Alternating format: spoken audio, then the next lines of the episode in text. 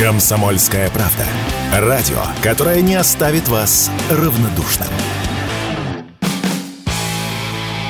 Автоньюз. Совместный проект радио КП. Издательского дома «За рулем». АвтоВАЗ регистрирует новую эмблему для новых автомобилей, и это не единственный случай за последнее время. Зачем нашим автопроизводителям скрывать свои новые автомобили за другими эмблемами и другими названиями? С вами Максим Кадаков, главный редактор журнала «За рулем». В базе Роспатента появилась заявка на регистрацию нового товарного знака. Под новым логотипом будут выпускать автомобили на бывшем заводе Nissan в Петербурге, который теперь входит в структуру АвтоВАЗа. Эмблема не говорящая, то есть в ней не зашифрованы ни слова, ни конкретный образ, как, например, ладья на эмблеме Лады, хотя явно читается латинская буква X. Больше всего сходства у этой эмблемы с логотипом китайской компании Xpeng, которая выпускает дорогие электромобили. Но Xpeng здесь ни при чем. В Петербурге будут выпускать гораздо более дешевые автомобили. Дороже «Лады», конечно, но дешевле, чем «Кспенг».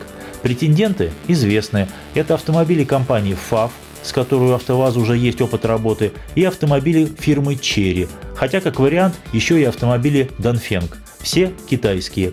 Выпускать будут седаны и кроссоверы классов C и D которые не станут пересекаться с автомобилями «Лада» ни по размерам, ни по цене. Так зачем же для них нужна новая эмблема? Чем «Лада» не угодила? Все было нормально ровно до тех пор, пока АвтоВАЗ не угодил под прямые санкции США. После того, как компанию включили в DNS-лист, она стала слишком токсичной, чтобы с ней вести прямой бизнес. Китайцы ведь очень боятся вторичных санкций, поскольку зависимы от западных партнеров, в первую очередь от западных рынков, на которых они становятся все более успешными. Именно поэтому завод «Лада Санкт-Петербург» переименовали в «Автозавод Санкт-Петербург». Именно поэтому заявку на регистрацию нового логотипа подал именно этот завод как отдельное юрлицо, а не сам АвтоВАЗ. И именно поэтому позже к логотипу добавится новое название, новый бренд, под которым и будут выпускать автомобили в Петербурге. Конечно, все все понимают, но все-таки прямой связи с АвтоВАЗом вроде как и нет. Партнерам спокойнее. Автомобили, которые будут выпускать в Петербурге, станут продавать через дилеров «Лады». Для этого в автосалонах будут отводить отдельные пространства. Конкурировать с «Ладами» эти автомобили не будут. Они станут и крупнее, и заметно дороже. А на заводе Hyundai в Петербурге начали тестовую сборку машин. То есть все происходит ровно так, как я вам рассказывал еще в прошлом году. Как только сделка между корейцами и новым владельцем компании Art Finance была закрыта, конвейер тут же запустили. И вы, конечно, спросите, а почему оказалось так просто перезапустить конвейер? Да потому что никаких изменений нет ни в машинах, ни в производственном цикле. Собирать автомобили будут точно так же, со сваркой и окраской кузовов.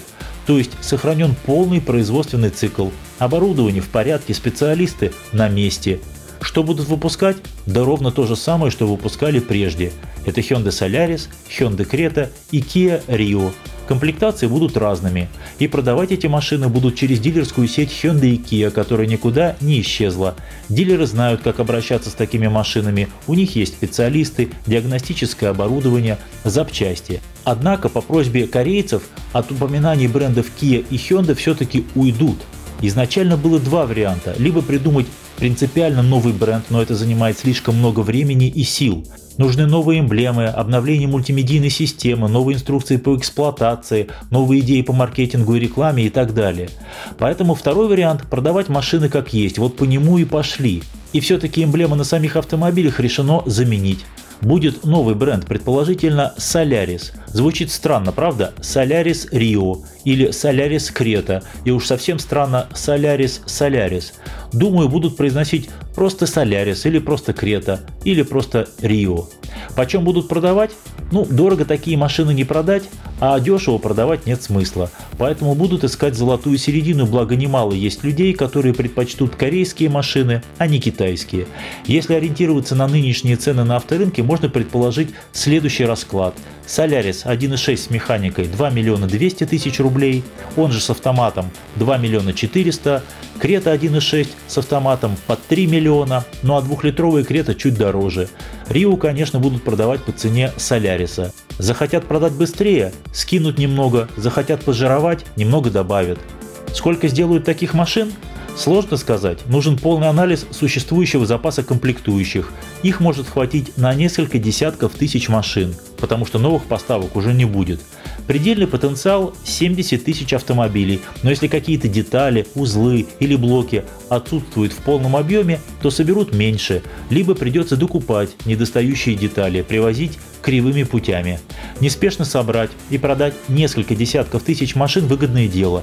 На это может уйти год, а то и полтора. А там либо нужно будет искать нового партнера, либо к тому времени на земном шаре все замирятся и Hyundai вернется, поскольку у него есть опцион обратного выкупа всех своих активов, включая завод в Петербурге. С вами был Максим Кадаков, главный редактор журнала «За рулем». Не унывайте, еще поездим. Автоньюз. Совместный проект радио КП. Издательского дома «За рулем».